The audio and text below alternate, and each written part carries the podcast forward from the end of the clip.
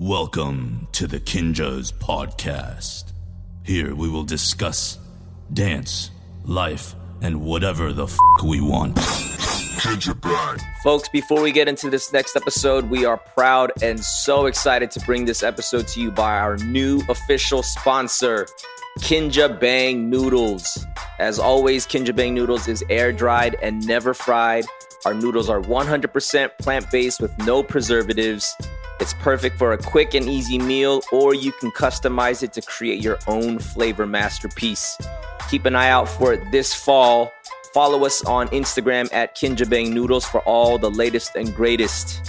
Kinja Bang Noodles, feed the revolution. Welcome back to another episode of the Kinja's podcast, Movement in the Shadows. I'm your host, Ben. When I say the word collab, I'm sure something immediately comes to mind. Whether that's Supreme and Louis Vuitton, Adidas and Yeezy, or Travis Scott and McDonald's, we all know by now that we live in the collab world. This wasn't always so normal though. With the rise of social media, brands, influencers, and product all entered into a whole new realm of hype culture that created this idea of, if you know, you know. My guest today is Chief Marketing Officer of Bait, Inc., Eric Fan. Eric is the licensing and marketing whiz. From working on licensing for toys at Disney for many years, to coming on board to running marketing and business development and licensing at Bait, Eric quickly became a master at the craft of licensing. And in this conversation, he breaks down the magic of the collab, from tapping into nostalgia, to crossing over into different audiences and markets, to the strategies needed to create successful collaborations.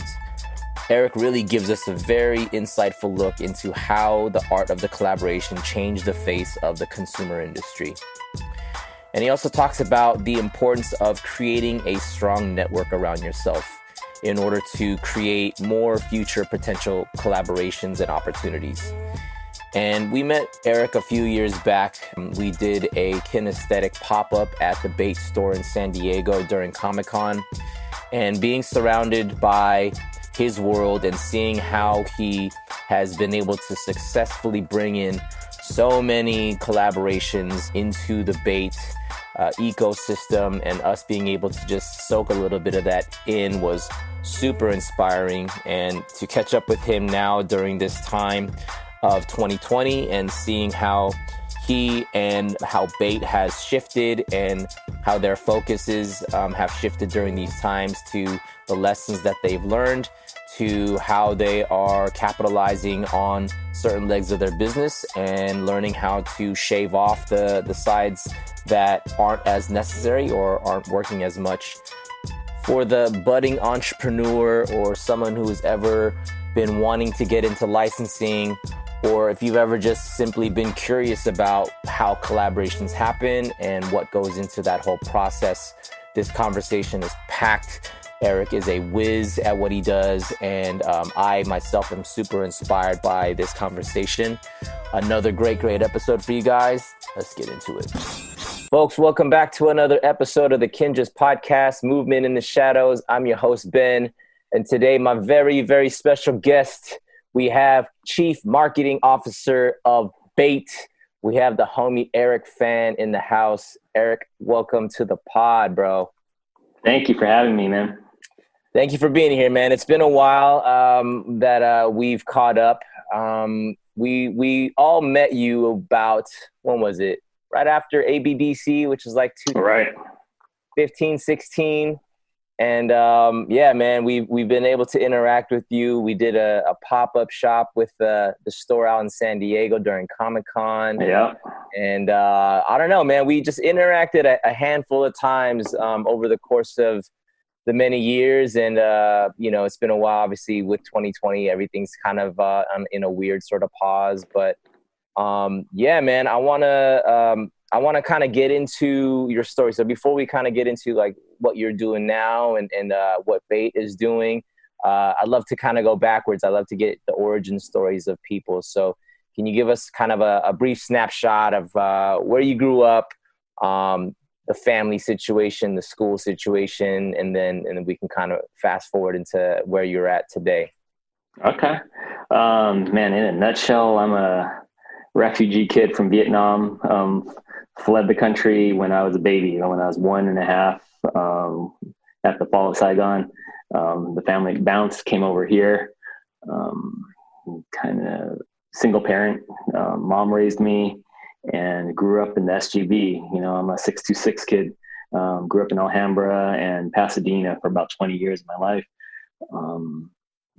Just the typical, Asian, predominantly Asian community, growing up with taking that standard path of where most Asian kids, except the differences. I was horrible in school, man. Yeah, as a kid, I was, I remember the school calling me in and calling my mom in and telling me that they think I had ADD. And my mom, being an immigrant parent, she's like, nah, he doesn't have ADD. He's just lazy. Yeah. Smacked me in the back of the head, tried to knock it out of me. Yeah. But yeah, I just couldn't concentrate in school for anything, man. I couldn't focus. And so school was never my thing. So I struggled, got out of high school, kind of lingered around college, went to Cal State LA, but never finished. I just I moved out right away when I finished high school, and work became my focus. I had to survive and support myself. So school was always secondary. So, I was always kind of like a part-time student and never finished. And then fortunately, Disney did a internship recruitment at Cal State LA. And I was fortunate enough to land a spot, an internship with Disney Consumer Products. At the time, it was a 6-month internship, and I bust my ass in that internship, man. And 4 months into it, they said, hey, we have a full-time position available. You want to take it? And I didn't finish school yet. And I was like, do I finish school or do I take the job? And I was like, hands down, I'm taking the job. What do you really do? You try to finish school and you try to get a good job with a big company. Well, I got the big company offering me a position now. Take it, try to do some, night classes later and finish up. The rest is history. Never look back, Yeah. So, what was that position at Disney that they offered you? So when I first got in there, I got into computer science. I had just switched my major at Cal State LA.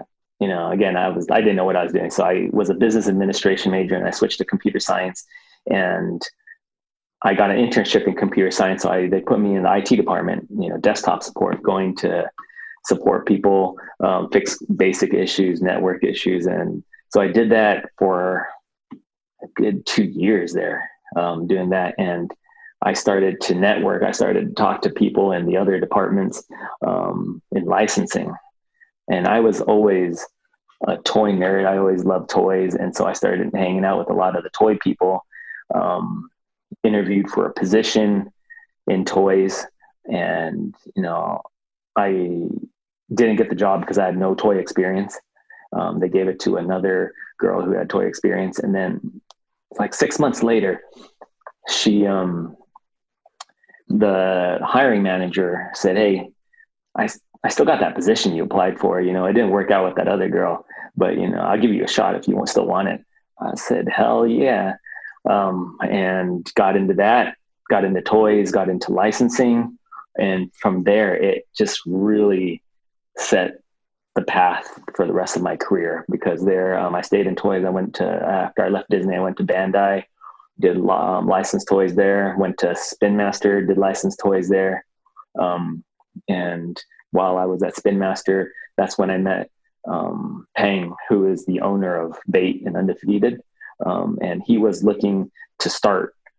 Bait didn't exist at the time. It was Pick Your Shoes, and he wanted to start a new showroom for Pick Your Shoes, and he wanted to name it Bait, and he wanted to do a license collab.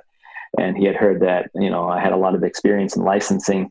So then reached out, struck a deal, and I still at the time, I was just kind of consulting for him. I did a Street Fighter deal for them, and program killed it.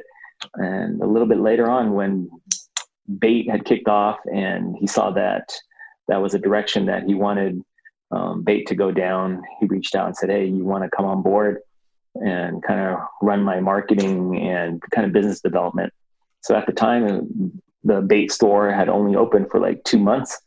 I came on board, and we started concentrating on retail and collaborations, and the game was still pretty fresh. Collab game was new back then, you know, not everyone was in it, right?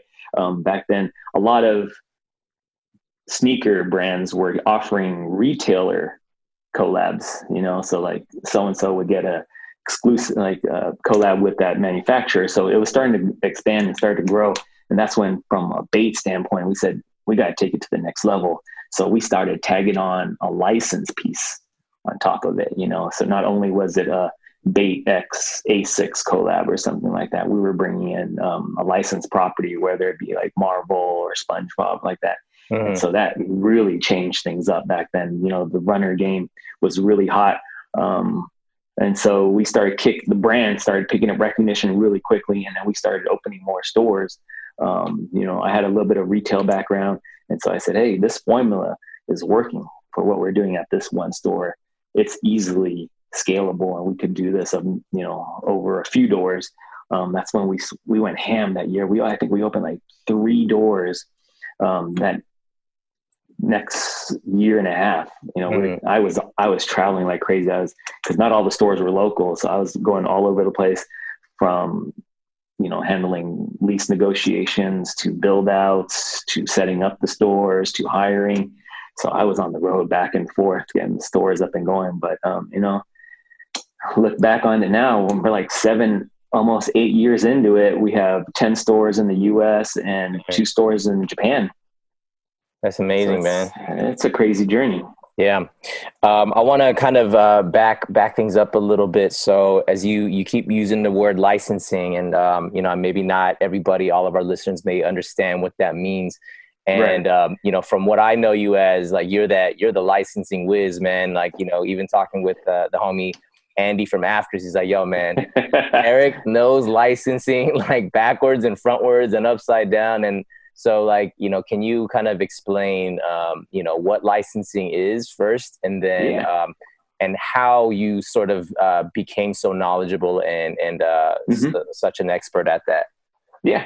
So licensing, basic explanation on licensing is just when a licensor, a brand or intellectual property, lends out its branding or its characters, its look out there to other manufacturers to produce product with that stuff on there, so that, you know, they could leverage the brand recognition from these other, you know, Disney, for example. I'll use them as, because they are the biggest licensor in this world. You know, if you think, when you buy something with Mickey Mouse on it, most likely 90% of the time, Disney did not manufacture it.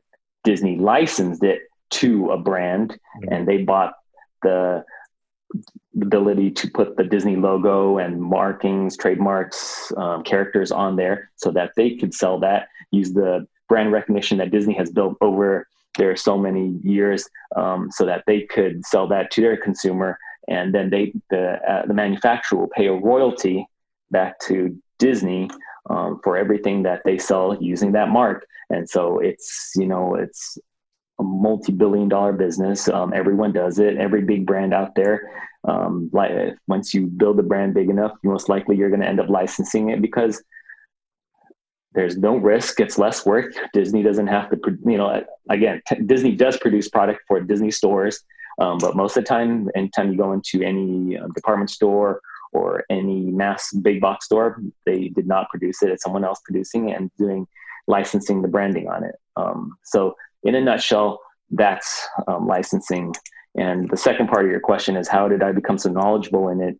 Is, you know, I'd have to say, going back to my roots at Disney. When I was there, I was at Disney for 7 years, and I was building categories. You know, when I say a category, I was in charge of role play. I was in charge of certain franchises, Toy Story, Power Rangers, or you know, novelties or collectibles. As you are tasked with growing that category, you start reaching out and talking to all these potential manufacturers, licensees who want to use your branding on there, right? And so it's your job to figure out strategically which ones make the most sense for your business, for your brand. You know, there's brands out there that could get you volume, you know, like guys who produce and make things for Walmart. There's going to be a tons of units and a lot of royalty behind it. Is it what's going to be the best look? Maybe not, you know, and then you got to talk to other partners and you kind of strategically splice it up. That's why we get a lot of nickname. It's like splicensing, is you got to carve it out and segment it, create different categories. And it's all about growing the business strategically and making it go, you know, building it for long-term play and, you know, getting that incremental business. If you could carve out someone who plays really well at Walmart, but then there's this other manufacturer who owns a different, you know, distribution point, you just got to carve it out and figure out how they all work together. And, you know, sounds a lot easier than it is, but, you know, it comes down to when, like, for example, you make an action figure and you, sometimes these contracts, you carve it out where like action figures from this scale to this scale can go to this person, from this height and above goes to this person, this price point and above considered a collectible, this, this material is this, and, or this stylization, and this is real, like, so it's, there's a lot more to it, you know? Yeah. But, and so as I was growing these categories, I met with so many different companies and different manufacturers. And then once you switch over and become a licensee, you go back and you're working with different licensors. So I've been on both ends. I've been a licensee and a licensor. And the funny thing in this industry is that everyone, like in every industry, it's small, always really small, and the people revolve from one place to another. Like I could see that, like a lot of the people that I worked with at the time when I was at Disney, you know, over 15 years ago, have moved on and are heads of the departments of all the different other studios, Universal, you know, all, every entertainment studio out there is got some kind of origin from Disney. And so it's all about your network and who you work with and your reputation, you know, who trusts you, who wants to work with you. And from there, it just makes it so easy. And I've been in this game for so long that, you know, if you said, hey, Eric, I want to see about doing a license for this brand, most likely, if I don't know who it is directly, I will know someone who will point me in the right direction and connect me with the person who I need to talk to about and getting that deal. So you could see, as you look back on Bait's licensing portfolios, that we've tapped into almost everything, and it's all because of networking. It's all about the people you know and you know, your reputation. Yeah. Yeah, I think that's super cool, man, especially for, you know, when you have to make that decision for yourself to get an opportunity at this amazing company for a full-time position, and then, you know, having in the background, like, well, I should finish school. And, you know, obviously what you were studying in school wasn't marketing, wasn't licensing. It was like completely something else. And there's like the safe route or the conventional route that I'm sure your mom was encouraging you to take. And then you taking that leap over the other end and seeming like it's a risk, though. It's like, well, like, what am I even going to school for anyways? It's to get a job at a company like this. So it's like, I almost like fast forward into that, but it seemed like it felt like you took a risk, like in your own mind, like I'm gonna take a risk, I'm gonna not finish school, I'm gonna go do this. And then when you do that, I think when you kind of like, you know, you burn your boat, so to speak, there's this like heightened sense of like, yo man, I really need to figure this thing out, because I need to make sure that I didn't make the wrong decision, you know what I mean? Right. Really taking that full plunge to be such a sponge to your environment and working your butt off to like learn the ins and outs. And I love that story because, you know, I talk to a lot of people where Some go the schooling route and, you know, finish 4 years of college and do the whole thing and pursue a career in something that they studied at school. And then some don't finish school. And then they go find their path. Some people finish school and then completely go, you know, into industry. All to say, the reason I bring that up is because I feel like the schooling system, in the way that it's traditionally been, I guess, approached, and still is being approached, is it's not for everybody, and it doesn't guarantee any sort of path. And it's ultimately you as an individual making that decision to put your every bit of effort into something. And you obviously did that in your own way. And, you know, as you're talking about like the layers of licensing and splicensing, and I'm like, man, there's a whole lot of little like nuances, and like you said, from the size of a figure to the material of it, like it goes to different categories. Exactly. And, like, where is it selling at? You know, so many things go into factor that, you know? Yeah. So I want to talk a little bit about, I guess, maybe your strategy, as you said that obviously that involves a lot of strategic thinking, and, you know, there's so many levels of it. Do you kind of operate, or have you more so operated in those spaces better alone, or do you kind of utilize a team of people to kind of man certain stations so that you can focus on like the specific things that you're particularly good at or interested in? When it comes to this whole licensing and business development piece of it, you know, for what I do for Bait, completely work better on my own. And fortunately, you know, with the owner of the company, I have this chemistry where he has a lot of faith and, you know, he empowers me to make decisions on the fly. And so what that enables me to do is be extremely creative at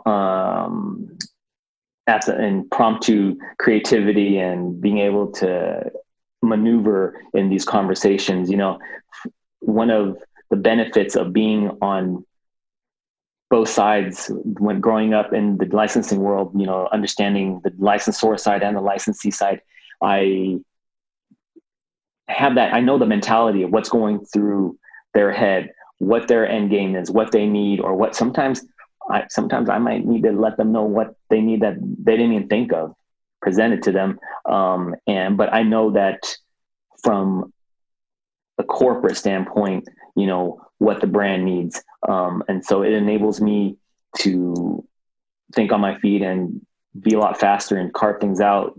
As I said, be creative, and kind of just pivot on the fly to cater some of these programs to who I'm speaking to, because I could get in their head and figure out, like, you know, this is, you know, what they want, or this would be something really cool for them. You know, there's times where I've had licensors reach out to me and tell me exactly what they need. And I'm like, cool, we could do that. And I've been in other conversations where I've gone to a licensor and I told them, this is what you need. You don't have this going on right now, but this is what I can do for you. This is what would be a really good look for you. And they end up saying, hey, let's go. Let's, you know, it makes sense. Let's do it, you know? Yeah. And it's cool that, like, cause, you know, from the outside looking in, you know, when I look at Bait, when I first stepped into the Bait store in Diamond Bar, it was like, I don't know, man, it was Disneyland times 10 for me, because it's like every single thing that I've ever loved as a child growing up, and then seeing them like come together, right. How are these two things paired up into, like, you know, there's t-shirts, there's shoes, there's just like all kinds of like collectible things.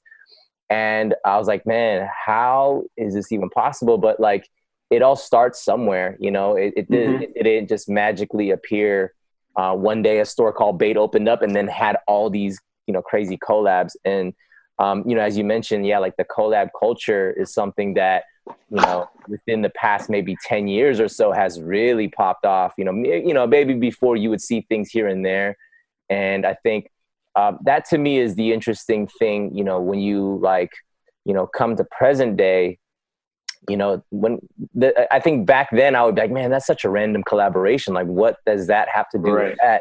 But like almost that the sense of a random collab is almost disappearing, because you can literally collaborate anything. I mean, when I'm seeing Travis Scott collaborate with McDonald's on a quarter pounder with cheese. I'm like, yeah, why not? Like, sure, I'm sure that works, you know? And so I guess, you know, with, you know, as you stepped into Bait and, you know, with the contacts and the that you probably carried over from, you know, working with Disney, which I'm sure, yeah, as you mentioned, you had so many licensees that you were working with because Disney's, you know, one of the largest companies in the world.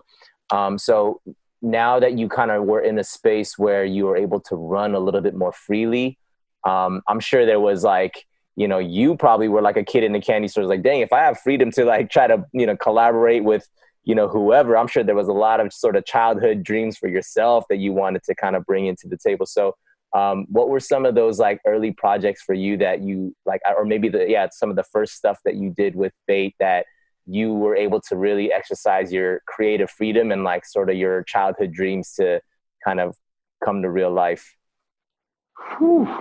I mean, you look at the Bait portfolio, like the brands that we work with, it's really a lot of them in the beginning were all passion projects for myself and Pang, right? We're both people who grew up in the 80s and loved most pop culture, right? You grow up on the movies you watch, the cartoons you watch, the toys you played with, the sports teams that you watch, and all those things are all little building blocks of what your DNA is as you're an adult, you know?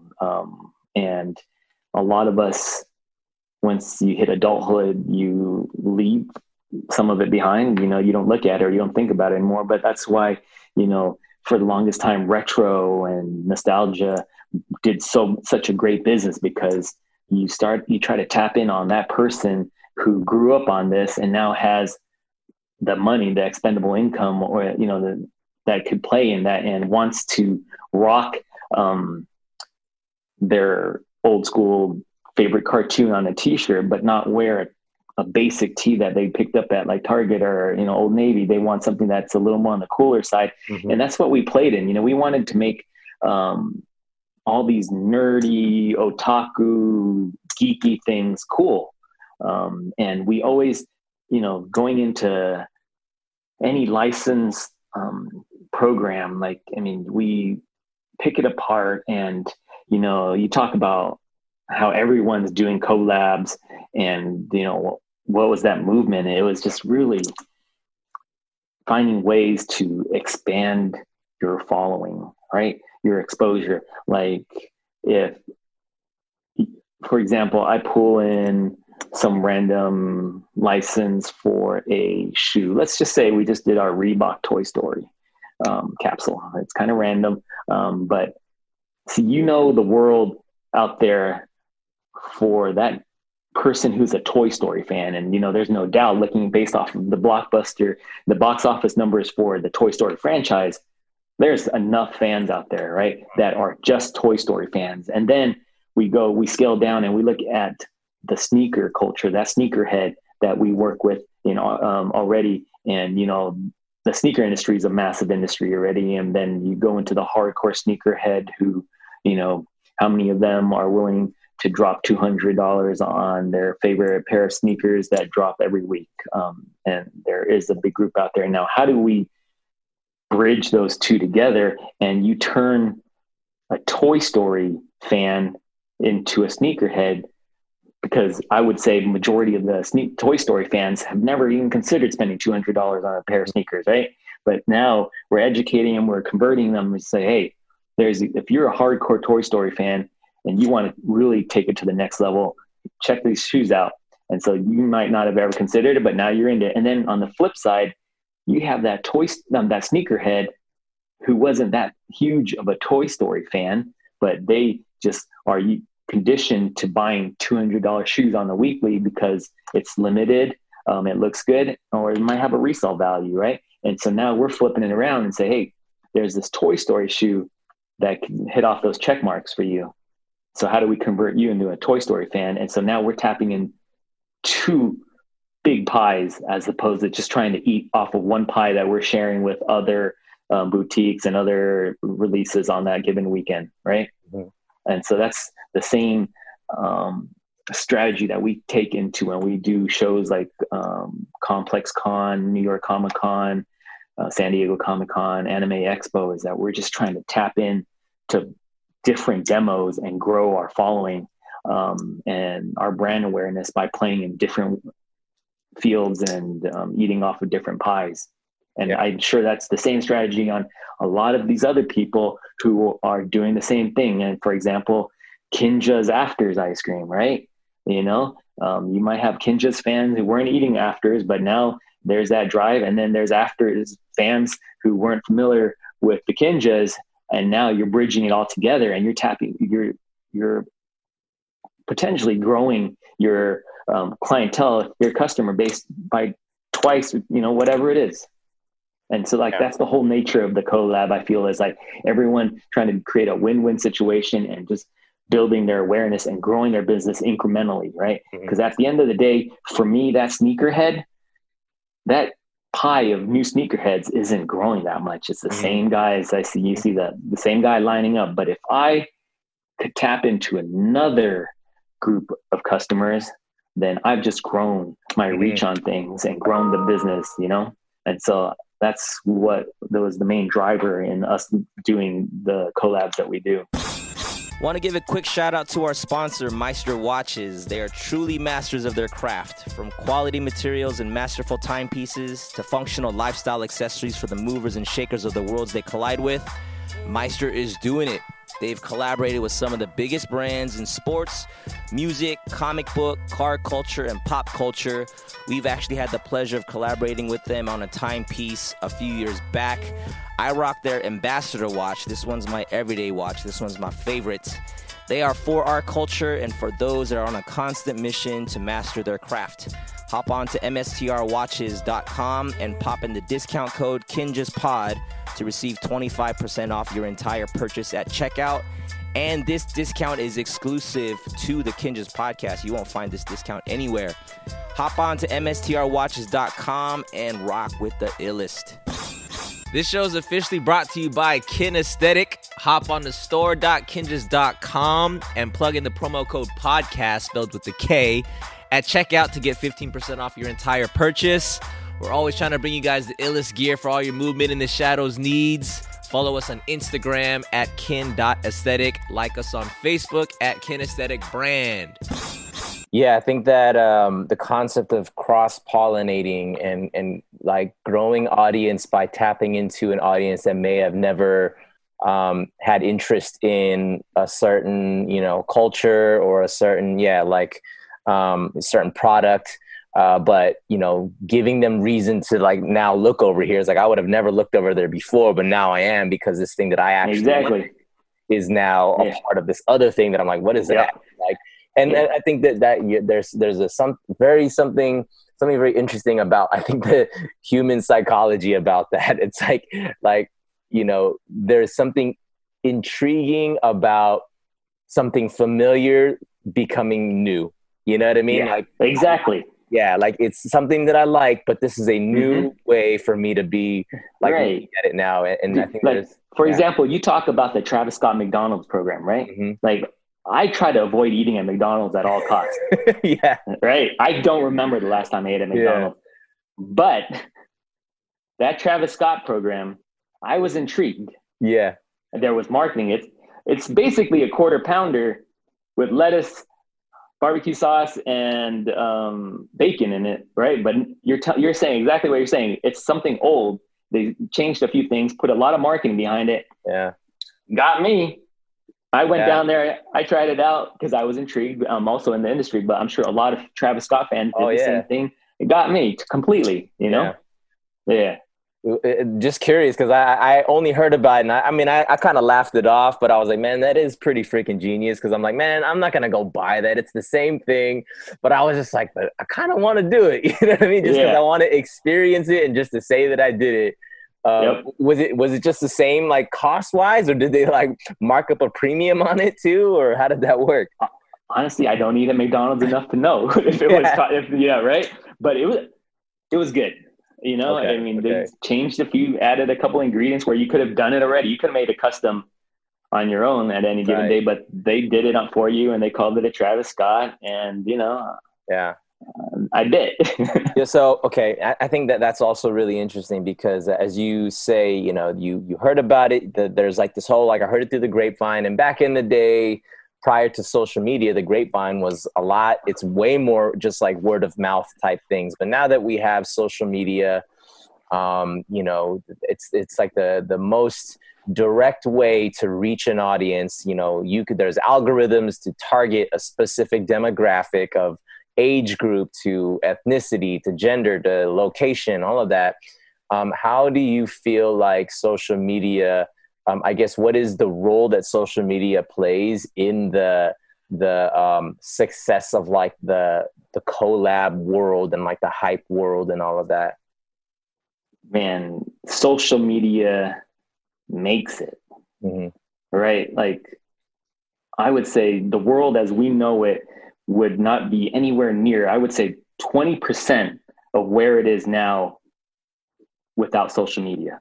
Social media has completely changed our perspective, our access to things, you know, just from exposure, access to following people. You know, I can't even begin. I don't even know. The social media has such a major impact on everything from shopping to influencers to what we wear, fashion, everything that I don't even know where to begin on that. I mean, I'm like, for example, there's the world as we know it. There's so many people who are celebrities for, I don't even know what they did, but because they're big on social media, you know, we deemed them a celebrity when they're just, you know, like my daughters, right. They grew up and they went through different phases and they follow different people. And I watch these videos and I'm like, this is just an everyday Joe, but he found his niche that he realized that like anywhere from opening up a box of toys and recording it, or people eating onto a mic for ASMR to, you know, just people are just known for doing things. And it's crazy, but you know, it's the exposure that social media has given these people and us as for an entertainment value. You know, I could sit here and if I start going on Instagram and I could fall down that rabbit hole of watching videos and digging into things. And before I know it, an hour goes away, and, you know, and, you know, there's people who just know so much about the world through social media. Like my daughter knows everything that's trending, relevant, and everything like that because she's on social media so much. And she tells me these things, you know, it's crazy. How did you pivot for, I mean, because I think I would imagine when you were like going ham at Disney, Instagram wasn't really a thing, you know? No. So like there was not that leg of, you know, the marketing strategy was social media was not even there. So when you now enter into this, there's this thing called Instagram. Now there's this a TikTok. There's, you know, there's a this and that. There's always something new. So, you know, as somebody who was very, I guess, traditional, we can call it old school way of doing things. And then now you're like, okay, this is the new way that things, information is dispersed. And this is the way that people sell product now, whatever it is. How did you, I guess, like shift your strategies to be like, okay, now we got to really know how to utilize this social media thing? And I mean, go back in the beginning, like everything was web-based. Right. Everything was from a marketing standpoint. You wanted to do promotions. You know, it's all about SEO, you know, search engine optimization, ads and things like that. And you had to pay good money for that stuff. And as we go into this new age of social media and everyone, you can manually control a lot of this, and however you manipulate it and however you did it, you could drive your exposure to it. It just changed how our outlook, like everyone's marketing campaigns shifted. Right now you'll see sponsored ads dedicated for social media. As I go into conversations with a lot of licensors, some of them want to know from a marketing standpoint what you're going to do to support it. And what it was back in the day where we wanted people to set a certain budget towards promotional ads, run commercials, run newspaper, magazine ads, different things like that. That world is irrelevant now. No one cares about that, right? You know, no one's really watching ads on TV anymore. No one's buying magazine subscriptions now. It's all about, you know, cutting into that, their social media time, their screen time, and how do you get their eye on something for that split second and, you know, drive them towards different things. Wow. Yeah, it's crazy, man. As you said earlier about, you know, finding out that there's like this, you know, deemed celebrity because of their numbers, followers on social media. You know, the way, I guess the question is like, when you approach, let's say, collaborating with somebody or a brand, do you look, is it simply a numbers game for you, or is there something deeper in terms of the strategies that you apply to actually wanting to create a project or go into a working relationship with somebody? Is it just the numbers thing, or it's more? The numbers. The numbers is the first thing you look at, right? Mm-hmm. It's the one that gets you in. It's a sad, sad day when, you know, right away, just to see how important someone is, how big they are, you go and look at their following, but it's the world that we live in, yeah. Right? And then from there, you know, for us, we dig down a little deeper because you want to know the numbers is a certain thing, but you need particular numbers that work for you. Right. And I use that, for example, like say in the streetwear industry, I'm going to use Tom Brady and OBJ as my two examples, two superstar football players, mm-hmm. right? And both with big social media followings. Am I better off having Tom Brady rock a Bait t-shirt or OBJ mm-hmm. rock my t-shirt? Mm-hmm. OBJ hands mm-hmm. down, mm-hmm. right? Because his following is the target I'm going after, right?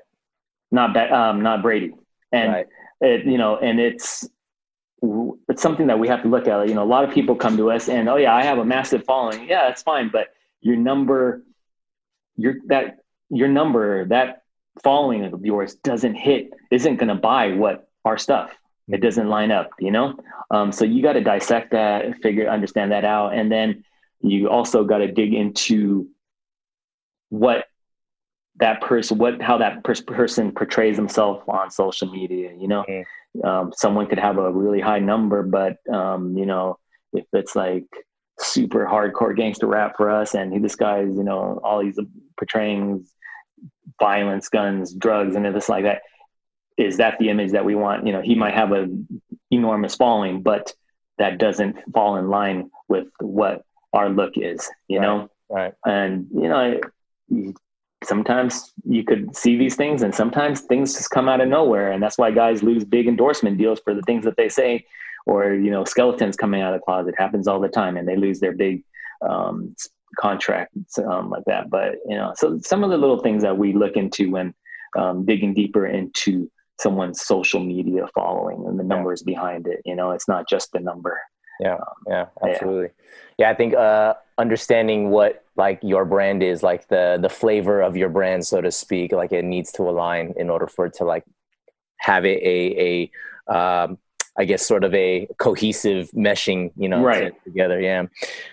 So, you know, during these times, you know, with COVID and 2020, have you seen this affect your industry? I guess, of course, it's affected it, but I guess how has it affected it? Do you see a lot more negative effects, or has it not really affected in terms of how people consume because people are online anyway? How has that been for you guys in shifting during these times? You nailed it when you said online, right? During this time, obviously, all the business was pushed online because brick and mortar was done. Mm-hmm. And fortunately for us, we came from the online business. You know, as I said, when we first built Bait, it was because it was to be a showroom for Pick Your Shoes.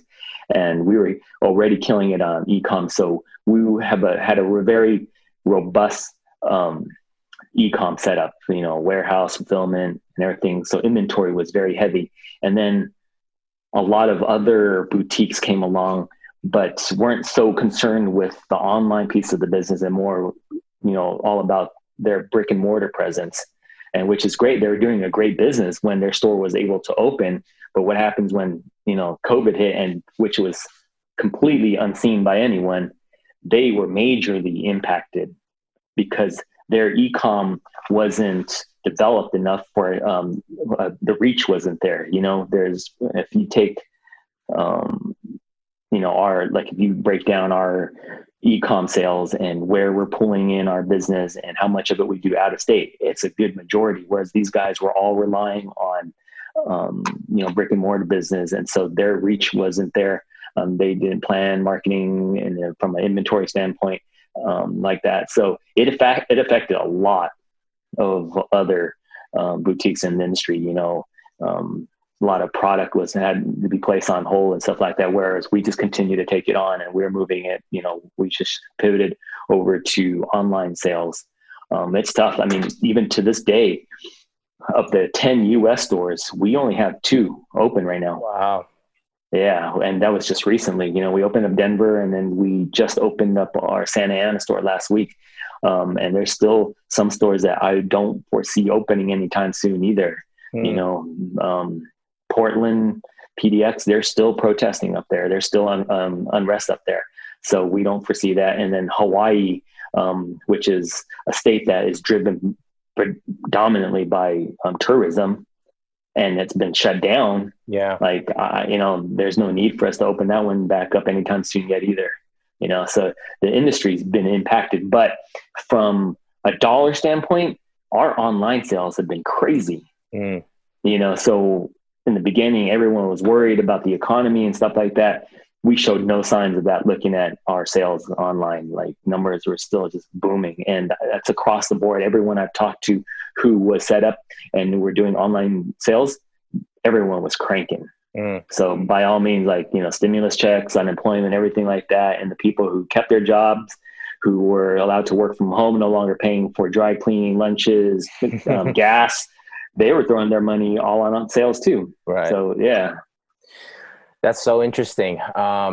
So, you know, with that, I mean, I think what we're learning and what we're seeing happen right before our eyes is a huge shift in consumer behavior and like the way that, you know, people are going to construct their businesses moving forward. So do you feel like this is kind of the end of the brick and mortar industry for a lot of different type, a lot of industries? So not only, you know, like fashion and apparel, but like, I feel like people aren't going out and doing the normal things that they used to. Like, I went to a movie theater for the first time this past Sunday, first time this whole year. Place was empty, and like we literally sitting in a theater by ourselves, and I'm like, there's no way this is sustainable. Like, how are they gonna keep this open? So like even the film industry and things like that are all, everybody is looking at a new world. So what is your opinion and thought on like the future of brick and mortar? The future of brick and mortar is going to be great. There's going to be a lot of them shutting down, but I think it's more prejudice towards certain industries. You know, obviously, as the consumer has, you know, during lockdown has realized how they can exist with on just keeping it to online business. You really, for this in streetwear industry particularly, I think there are certain things that the consumer still needs to go and shop for, or, you know, or from a retailer standpoint, we could still manipulate that. Mm-hmm. You know, I could put it online on a special release, or I could make it in store, and guess what? You're coming to my door. Right. Yeah. And so when you have certain limited, high demand items, you can still rig the system and drive business towards brick and mortar. And then there's a lot of other players out there who don't have that freedom. You know, it's more of a mass commodity that, you know, the consumer doesn't need to see it, feel it, touch it, and could just easily order it online. You know, Amazon killing it during quarantine. So that brick and mortar piece of the business will never come back. But for our particular piece of as I mentioned, we can still work the system and manipulate it so that we drive the business back to brick and mortar, you know, by doing activations, pushing releases, running raffles and stuff like that through the door, that it still drives the consumer through.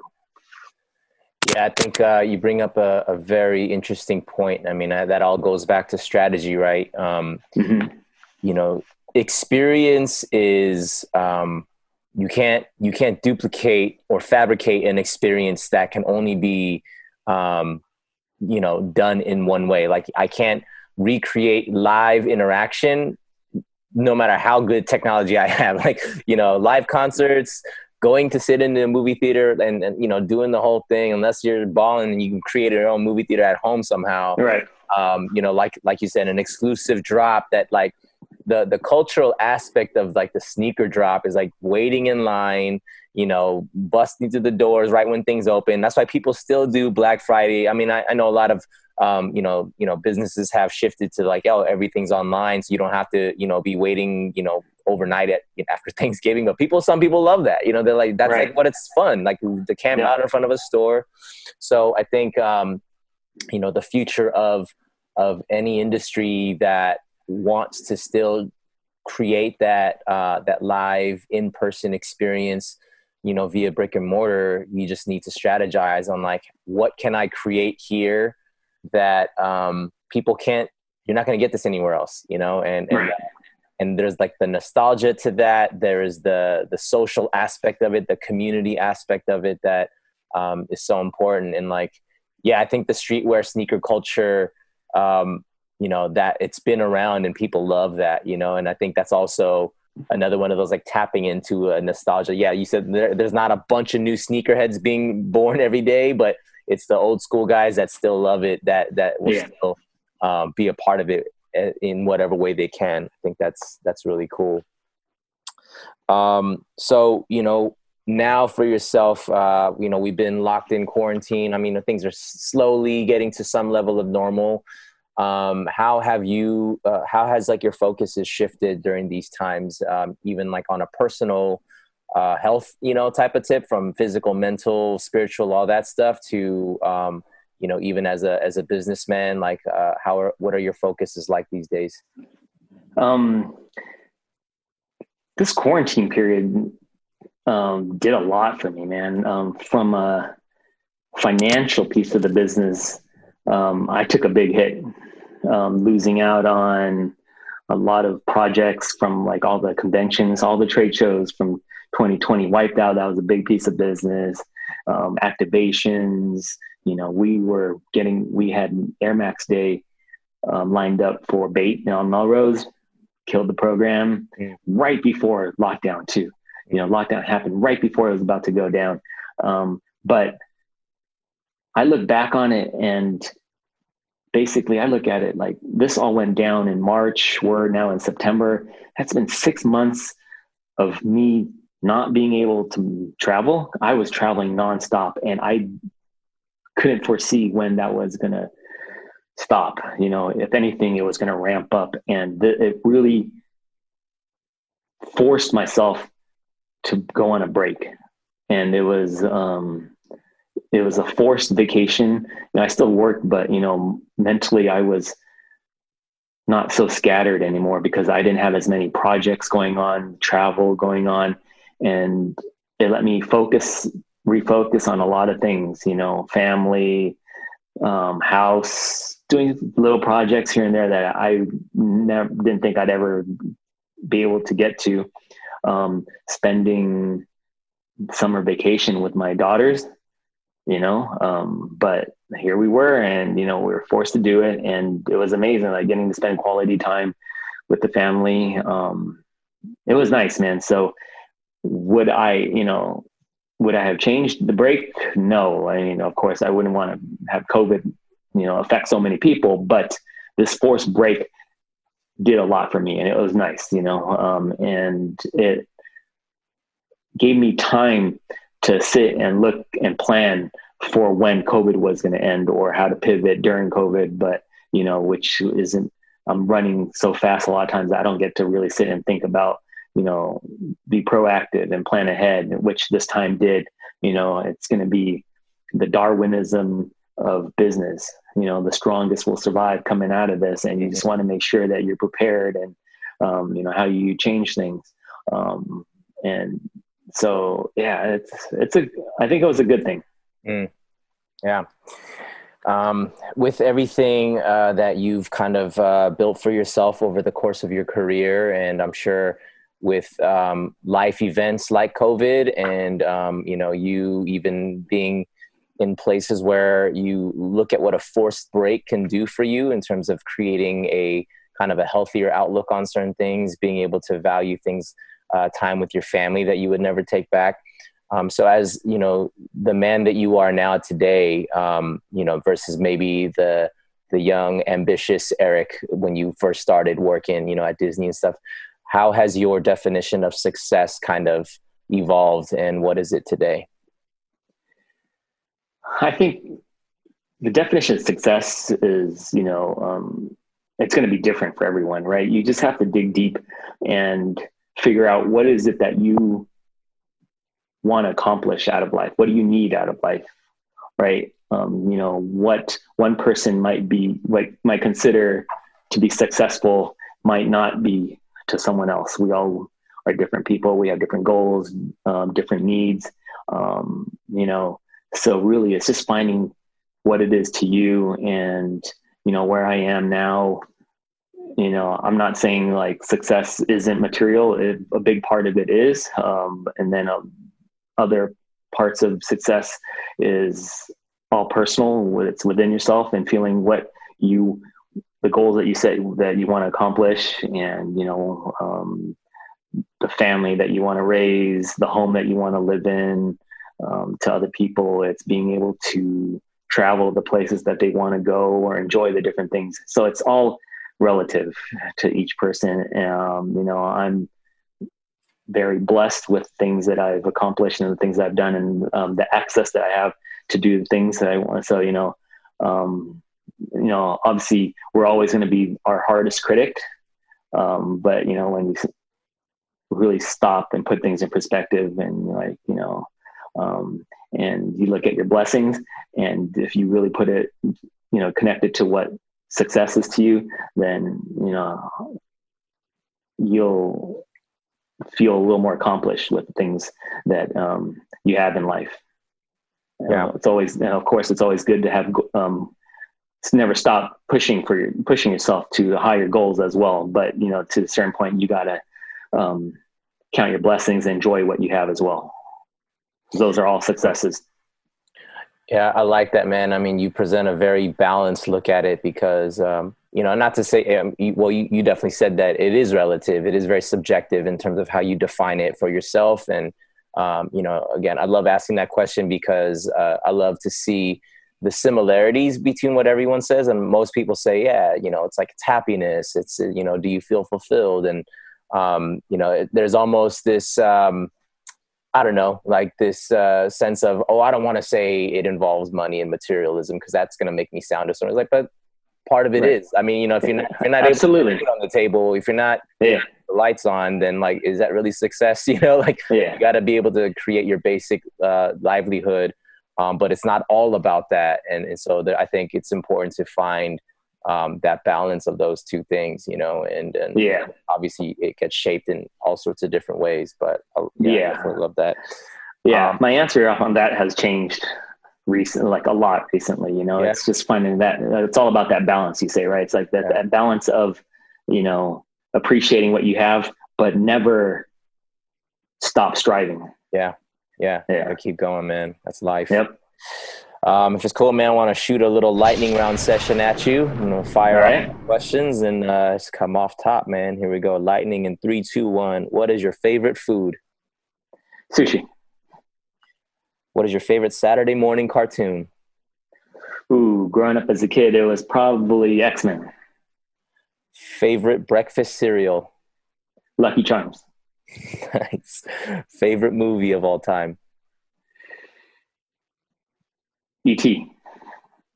What was the collab that you were most hyped on? Star Wars, big dream. That was one of those things that I said I would have felt like I succeeded in licensing industry when I got Bait Star Wars collab, and we're doing it right now. But that's because I grew up a big Star Wars nerd. That's freaking amazing, man. If there were any, what was your most epic fail? As in like collab or just in life? You choose. You choose that. Subjective. Let's go with collab, probably. Epic fail.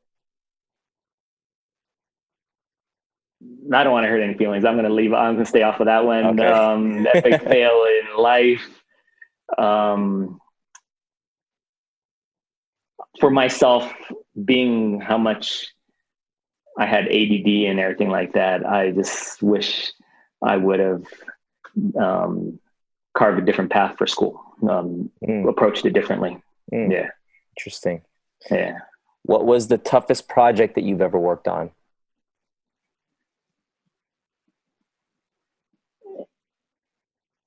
Anytime we got to deal with a celebrity in it, and it's a finicky one. Allen Iverson, people who are hard to wrangle. Those are the ones that you build up to it, and you're just, even though there's a check on the table, you're still not sure if that person's even going to show up on the day that they need to. And those are tough.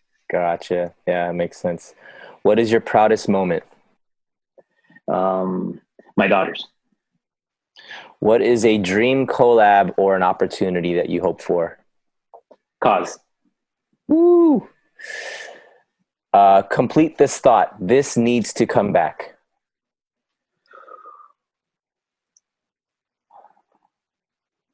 Man, what needs to come back?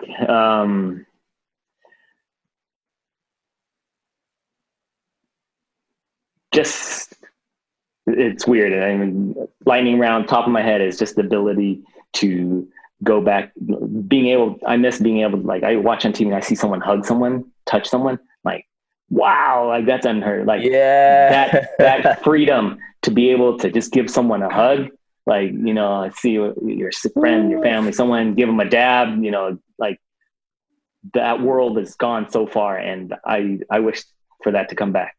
That's a great answer, man. I wasn't even thinking about that, but you're dang right about it. Hugs and handshakes. Remember when we used to do that? Yeah, man. Wow. Okay. It's good. What is the most random collab that you've ever worked on? Shark Week. Oh, shoot. Okay. Yeah. Pretty out there. Yeah. What is your biggest fear?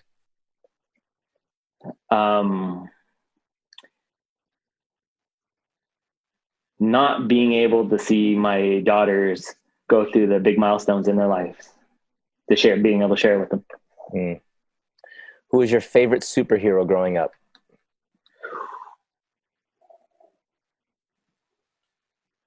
It would be Spider-Man. If you could have any superpower in the world, what would it be? Ability to fly. What is your actual superpower? Just being a nice guy. Sick. I love it. You are a very nice guy, Eric, so you're killing it. I'm trying, man. Okay, less of, more of. What would you want to see less of in the world, and also more of in the world? Less hate. People being ignorant, people hating for the wrong reasons, and just stupidity, ignorance. More I'd love to see is just